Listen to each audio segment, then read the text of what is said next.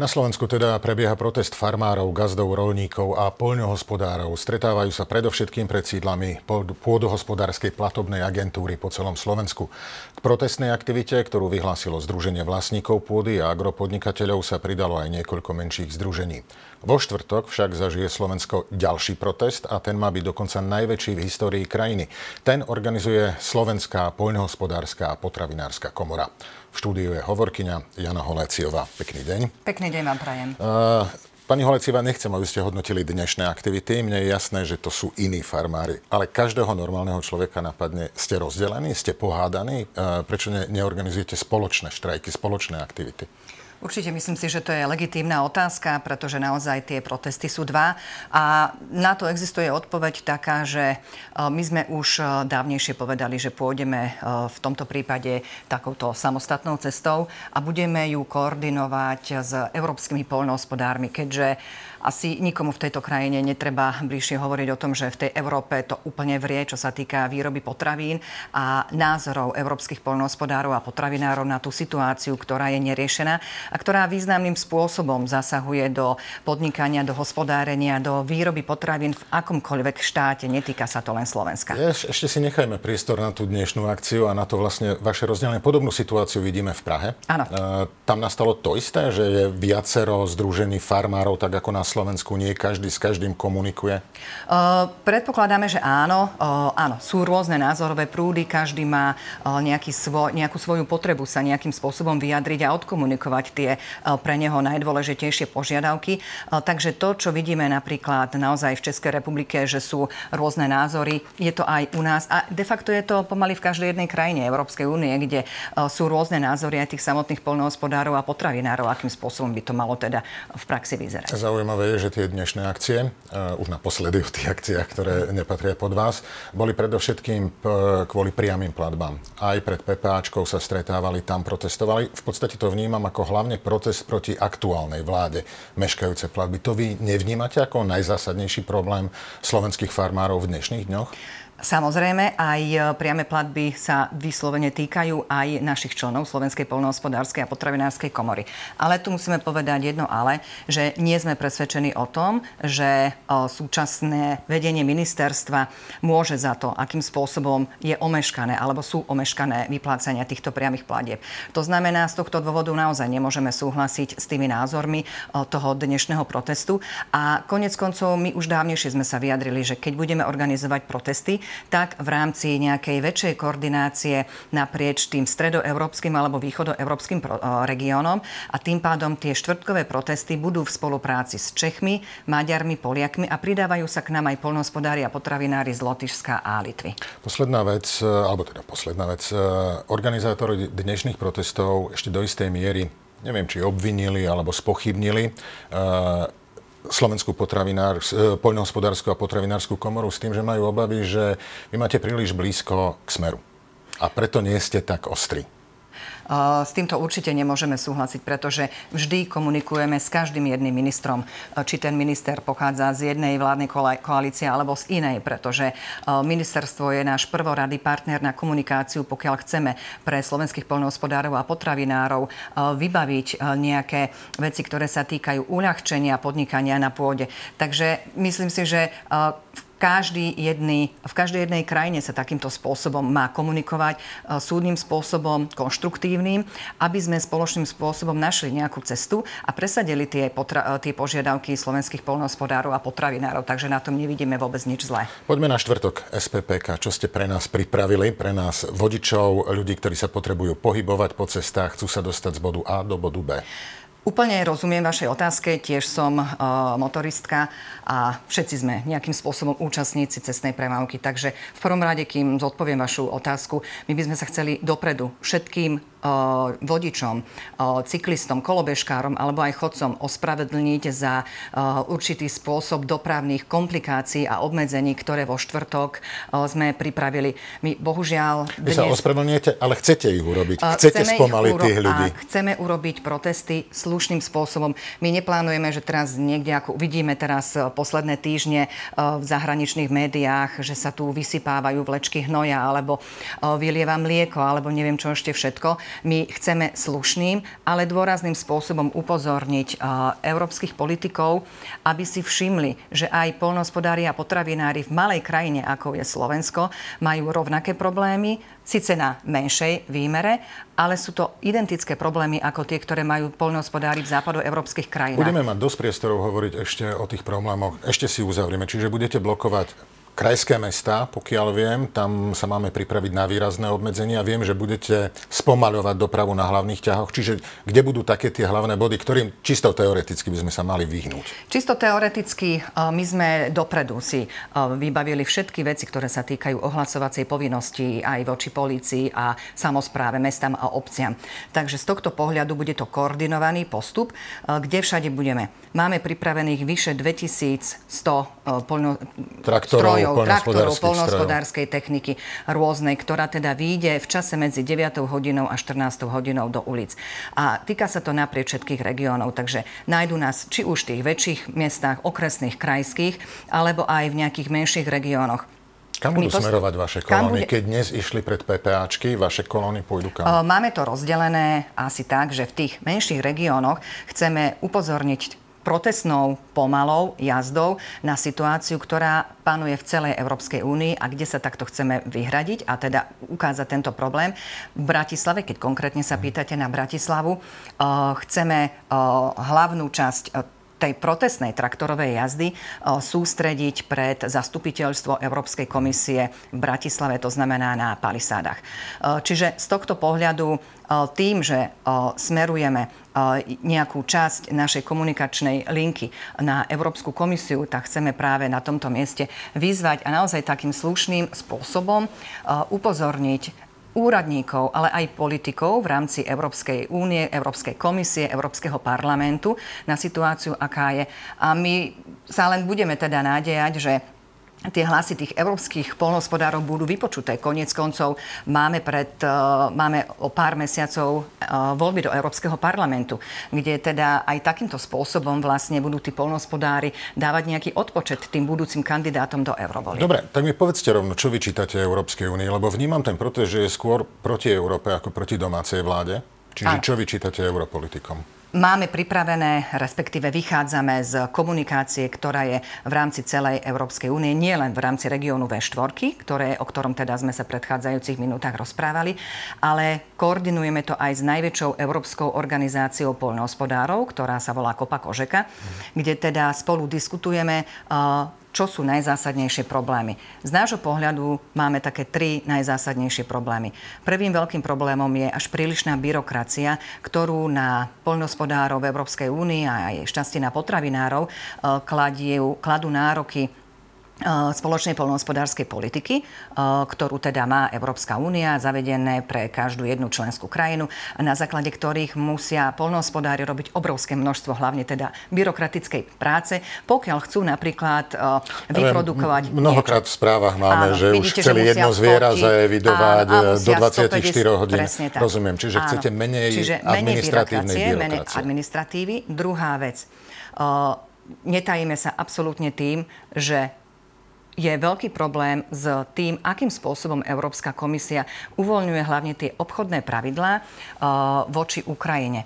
Je to obrovská téma. Uh, aj vo vašich médiách všetci hovoria o tom, že sa tu do európskeho priestoru dováža až príliš veľa agropotravinárskych komodít z Ukrajiny. My jednými z našimi požiadavkami bude aj to, aby Európska komisia buď zastavila alebo výrazným spôsobom zmenila rôzne obchodné dohody s Ukrajinou, aby sa sem valilo oveľa menšie množstvo ukrajinských komodít, ak vôbec nejaké. A hlavne musia splňať rovnaké štandardy aj v rámci hygieny a výroby týchto produktov, ako musia splňať európsky polnospodári. Tu by som sa na, na chvíľu zastavil, lebo rozumiem, že slovenskí a, a vôbec farmári v tom priestore V4 môžu mať problém s ukrajinskou konkurenciou z ohľadu ceny, nakoniec aj kvality, však je tam černozem, akože že nemusíme hovoriť, či je kvalitnejšia, nekvalitnejšia.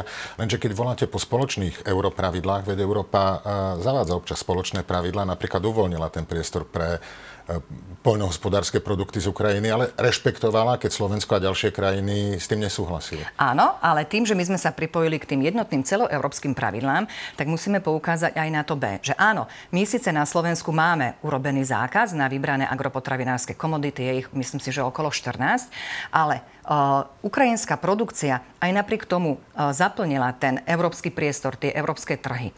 A tým pádom tie odbytištia, ktoré napríklad aj slovenskí polnohospodári mali, že vyvážali našu produkciu, konkrétne napríklad obilie, lebo musíme ho vyviesť, do západoeurópskych krajín tam teraz nemôžu vyvážať, pretože tam sú tie ukrajinské produkty. Ja viem, že opačné trhy, pardon, len doplním, hej, opačné trhy napríklad v Afrike, tam idú napríklad eh, ruské komodity. Čiže celé to zoskupenie tých trhov v rámci toho globálneho pohľadu sa diametrálne zmenilo a nevidíme eh, jednotné riešenie zo strany Európskej komisie, aby sa uľavilo tým európskym polnospodárom. Ja rozumiem tomu, že tá situácia je trochu iná tým, že Ukrajina samozrejme nie je v Únii, ale pamätám si na to, že slovenskí farmári boli vo veľmi podobnej situácii, keď sa dostali na európsky trh a vznikli rovnaké obavy vo Francúzsku, v Španielsku, z polských jablok, zo slovenského obilia a tak ďalej. Všetci to nakoniec nejakým spôsobom prekonali. Možno práve tým, že boli spoločné pravidlá. Boli spoločné pravidlá a hlavne my, keď sme pristupovali, respektíve každá jedna krajina, ktorá pristupuje, má predsa nejaké prechodné obdobie, nejakú, nejaký čas na to, aby sa prispôsobila týmto pravidlám. A tu je veľká, veľký otáznik, aké budú tie to obdobie, aby sa ukrajinská produkcia alebo ukrajinskí polnohospodári prispôsobili tým jednotným pravidlám. Čiže z tohto pohľadu je to významná téma, ktorú potrebujeme takýmto spôsobom odkomunikovať. Na druhej strane veľká časť rozpočtu Európskej únie, neviem, či mám presné čísla, ale hovorí sa, že tretina rozpočtu ide na podporu farmárov v únii. E, čiže ja mám taký pocit, že tá únia to, čo vám prikazuje, sa vám snaží ako do istej miery kompenzovať snaží sa kompenzovať, ale za tým treba vidieť aj to ale, že nastavujú sa pravidlá, ale tie pravidlá napríklad sú až príliš urobené od stola a nie vždy sú v správnom čase a v správnej miere dostatočne odkomunikované s tými polnohospodármi. A to možno, že môžem premostiť aj na tú tretiu požiadavku, ktorú máme, keďže hovorili sme o Ukrajine. Byrokracii. O byrokracii. Byrokracia, Ukrajina, a tretia a tretia vec sú zelené témy. Green Deal. A Green Deal, presne tak. Je veľmi veľa uh, vecí, ktoré sa týkajú zelenšej výroby potravín. Myslím si, že európsky poľnohospodári, a teda teraz hovorím za Slovenskú poľnohospodárskú a potravinárskú komoru, čiže slovenskí poľnohospodári, uh, neodmietajú to, aby sme zelenším spôsobom vyrábali a produkovali a starali sa o krajinu. Všetci chceme predsa, aby mali sme viacej včielok na poliach, aby, aby to bolo pestré, krajšie a aby tam bol naozaj ten život. Len keď vám niekto dopredu povie, že to máte robiť takýmto spôsobom, neexistujú na to poriadne dopadové štúdie, uh, že tá vízia je robená od stola s úradníkmi, ktorí nevždy úplne rozumejú alebo chcú porozumieť tým názorom odbornej verejnosti, v tomto prípade európskych polnohospodárov, tak sa potom veľmi ťažko hľadajú také tie názorové prieniky. A zelené ciele sú veľkou témou, ktorá nevždy je v správnom čase dobre odkomunikovaná. Ako by bola podľa vás e, reálna, teda zelená cesta únie, ktorá sa asi nezmení, tak aby neohrozila existenciu farmárstva v Európskej únii? Určite potrebujeme a budeme to aj komunikovať aj v rámci tých našich požiadaviek, to budeme vysvetľovať e, či už e, zástupcom, predstaviteľom Európskej komisie alebo potom aj samotnému Európskemu parlamentu, že potrebujeme mať reálne stanovené ciele, ktoré vychádzajú z nejakých, e, z nejakých návrhov, respektíve analýz, ktoré nám presne poukážu, čo napríklad keď chceme hovoriť o tom, že aké percento pôdy máme nechať ľadom, tak musíme vedieť, že čo to presne urobí v tej krajine. Nemôžeme hovoriť o tom, že tretinu pôdy, o tretinu pôdy sa nebudeme starať. Kto potom bude uh, vlastne tie potraviny, ktoré nám z tej tretiny pôdy vypadnú, kto ich bude k nám dovážať? No, Tretie my... krajiny, ktoré majú úplne iným spôsobom nastavenú výrobu a potom my môžeme hovoriť o tom, že Európa chce mať nejaké zelené ciele, ale keď budeme potom takýmto spôsobom podporovať ten dovoz z krajín cez pol za megule, tak to je ekologické, je to zelené, nie je to zelené.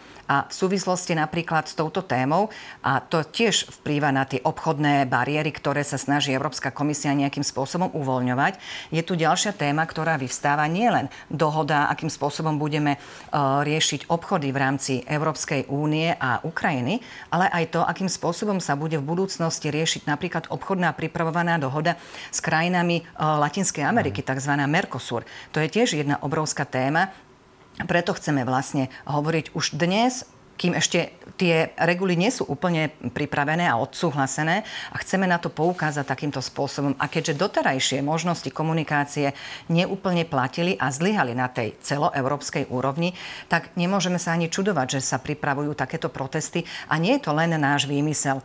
To je, to je názor e, všetkých európskych krajín, lebo dnes už pomaly nenájdete na mape Európy no, čo krajinu, ktorá... zástupcov v tých rokovacích výboroch? Ako nerozumiem tomu, že hovoríme, že Európa je zlá, a kde sú farmári z Európy? Nemôžeme ako... povedať, že Európa je zlá. Európska únia ako taká je veľmi dobrý projekt. Hej? To presne súvisí aj s tým, čo ste hovorili, ja len, že koľko hovoríte, že ako keby o tom nevedeli. Čo tam nie sú Je to zle manažované. To je to, že je to zle manažované. Potom strašne zaujímavé je, že vás vlastne podporuje vláda v tých projektoch. Nie je to také, že úplne priamo, ale vaše, vaš, vašim protestom ministerstvo pôdohospodárstva rozumie. Pán minister povedal, že sám by si sadol do traktora a išiel s vami. Ale však v podstate slovenská vláda je pri príjmaní tých všetkých legislatívnych procesov v Európskej únii. Je jedno, či dnešná alebo predchádzajúca. Korektne Oni dávajú povedať, podpisy pod Áno, to. korektne musím povedať, že toto je skôr otázka potom na samotné vedenie ministerstva pôdohospodárstva. Nie, je to otázka ale... na to, či nebudete tlačiť aj na to slovenské samozrejme, samozrejme, že budeme sa snažiť a takým ale korektným a súdnym dialogom, aby sme presadili tie veci. Ja tu nechcem obhajovať politikov, nehovorím za politikov, ja hovorím za Slovenskú poľnohospodárskú a potravinárskú komoru a preto si myslím, že treba pozerať aj na ten čas, koľko je súčasné vedenie ministerstva vlastne vo funkcii. A čo sa dá vlastne stihnúť za toto obdobie? Ale áno, je to presne o tom, že je tu nastavená nejaká úroveň komunikácie aj medzi nami, aj medzi ministerstvom a rovnako posúvame naše názory, ktoré uh, sú a nevždy máme rovnaké názory, len naozaj treba nájsť tú správnu formu, ako si tie veci odkomunikovať. Myslím, že 26. februára majú rokovať ministri pôdohospodárstva celé áno. nie práve o problémoch, ktoré vyvolali protesty v Únii. S čím by ste chceli, aby tam Slovensko išlo? Alebo tak, komunikujete, komunikujete s ministrom, že toto sú naše požiadavky, toto sa snažíme presadiť? Tie naše požiadavky komunikujeme uh, veľmi často sú to presne tieto tri, o ktorých som hovorila. E, zelené veci, teda Green Deal, byrokracia, Ukrajina. Ukrajina. Tam asi z toho celoeurópskeho pohľadu nie je iná téma a zase my ani nemáme nejaké e, veľké oči, že teraz my si tu dáme aj 150 požiadaviek a 149 bude splnených. Viem, Takže... že ten e, štvrtkový protest koordinujete v rámci V4. Áno. Myslím, že aj niektoré krajiny po Balcka, sú Litva, do toho zapojené. A podporujú nás aj Chorváti napríklad a aj Bulhári. Takže... Na druhej strane si ale hovorím, že keď tu vznikol ten veľký problém s Ukrajinou, ukrajinským obilím, s tým, že sa objavilo v mlynoch, tak napríklad z českej strany sme počúvali, že pre nich to až taký zásadný problém nie je. Ani sa nepripojili k tomu, k tým veľkým opatreniam, ktoré prijalo Slovensko a ďalšie krajiny. Je to aj, e, predpokladám, z toho dôvodu, že my sme tá nárazníková krajina. Ano. My priamo susedíme s Ukrajinou, takže e, áno, Česi sú o pár kilometrov vedľa, takže možno aj z tohto, z tohto hľadiska, ale to bolo pred pár mesiacmi. Dnes je zase tá situácia iná. A vychádzame aj z toho, že vlastne ako aj tie tie jednotlivé krajiny eh, na tej vlastnej národnej báze si robia rôzne tie opatrenia. Eh, a stále hovoríme, že nám chýba nejaké centrálne európske riešenie, ako na jednej strane pomôcť tej Ukrajine, ale tak, aby sme si nezlikvidovali vlastné poľnohospodárstvo a potravinárstvo. Rozumiem, vlastne sme nepovedali. Budete protestovať aj na hraniciach, dnes sme videli taký obmedzený protest na, vo Vyšnom Nemecku. Áno, to je veľmi dobrá otázka, pretože áno, nebudeme len vo vnútri krajiny, v tých okresných krajských mestách a regiónoch, ale o, chceme sa stretnúť s českými poľnohospodármi a s delegáciou z Maďarska na československom hraničnom priechode Holič-Hodonín, kde budeme blokovať uh, hranicu. Ale bude to jeden priechod, že tie hranice bude ako to také, tento áno. priechod. Uh, máme to odkomunikované aj s policiou, takže tak, ako som povedala v úvode, nechceme robiť žiadne uh, ad hoc nárazové nejaké riešenia. Chceme vyslovene, aj zajtra pripravujeme briefing v Nitre, kde chceme ukázať, kde všade budú vlastne tie traktory sa pohybovať, aby vedeli sa aj spotrebitelia teda motoristi, účastníci cestnej premávky, podľa toho nejakým spôsobom nastaviť. A ešte raz hovoríme, my všetko rešpektujeme a budeme sa snažiť neobmedziť výrazným spôsobom, že by sme robili nejakú veľkú, nejaký veľký cirkus na cestách, ale máme na to Zároveň právo to a nejakým má... spôsobom sa potrebujeme v rámci slušného eh, vymedzenia eh, vymedziť. Zároveň to ale máme vnímať ako prvé upozornenie, prvé veľké vážne upozornenie. Ako dlho ste ochotní rešpektovať, ak napríklad Únia necúvne? Neviem si predstaviť, že byrokraciu zjemnia. Možno bude komplikovanejšie Keď... cúvnuť z tých zelených plánov Únie. Uh aj toto rokovanie, o ktorom vy hovoríte 26. februára, je vyvolané rokovanie, pretože je to mimoriadne rokovanie pod vplyvom toho, čo sa v tej Čiže Európe deje.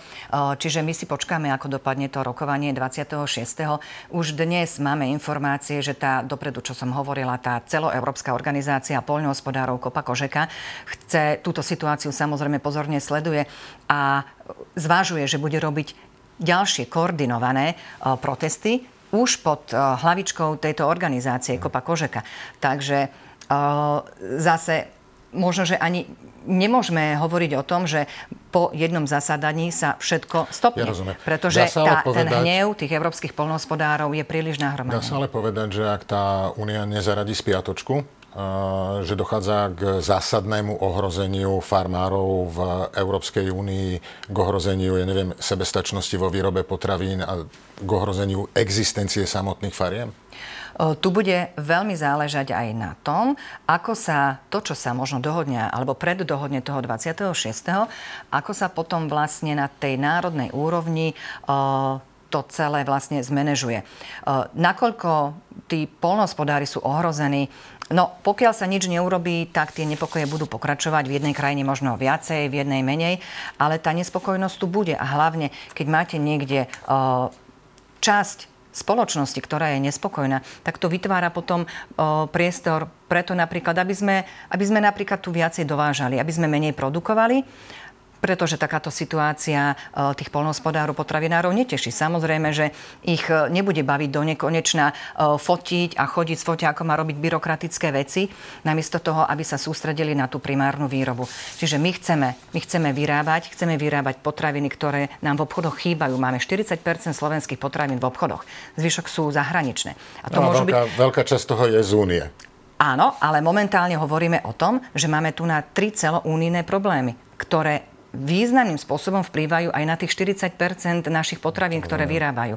Čiže z tohto pohľadu, keď máme zareagovať, tak potrebujeme dnes zareagovať a takýmto celoeurópskym spôsobom. Veľmi pekne ďakujem. Jana Holeciová, hovorkyňa Slovenskej poľnohospodárskej a potravinárskej komory. Ďakujem, ďakujem za, za pozvanie aj takúto diskusiu. Ďakujem. My si dáme krátku prestávku. O chvíľu pokračujeme s pravodajstvom.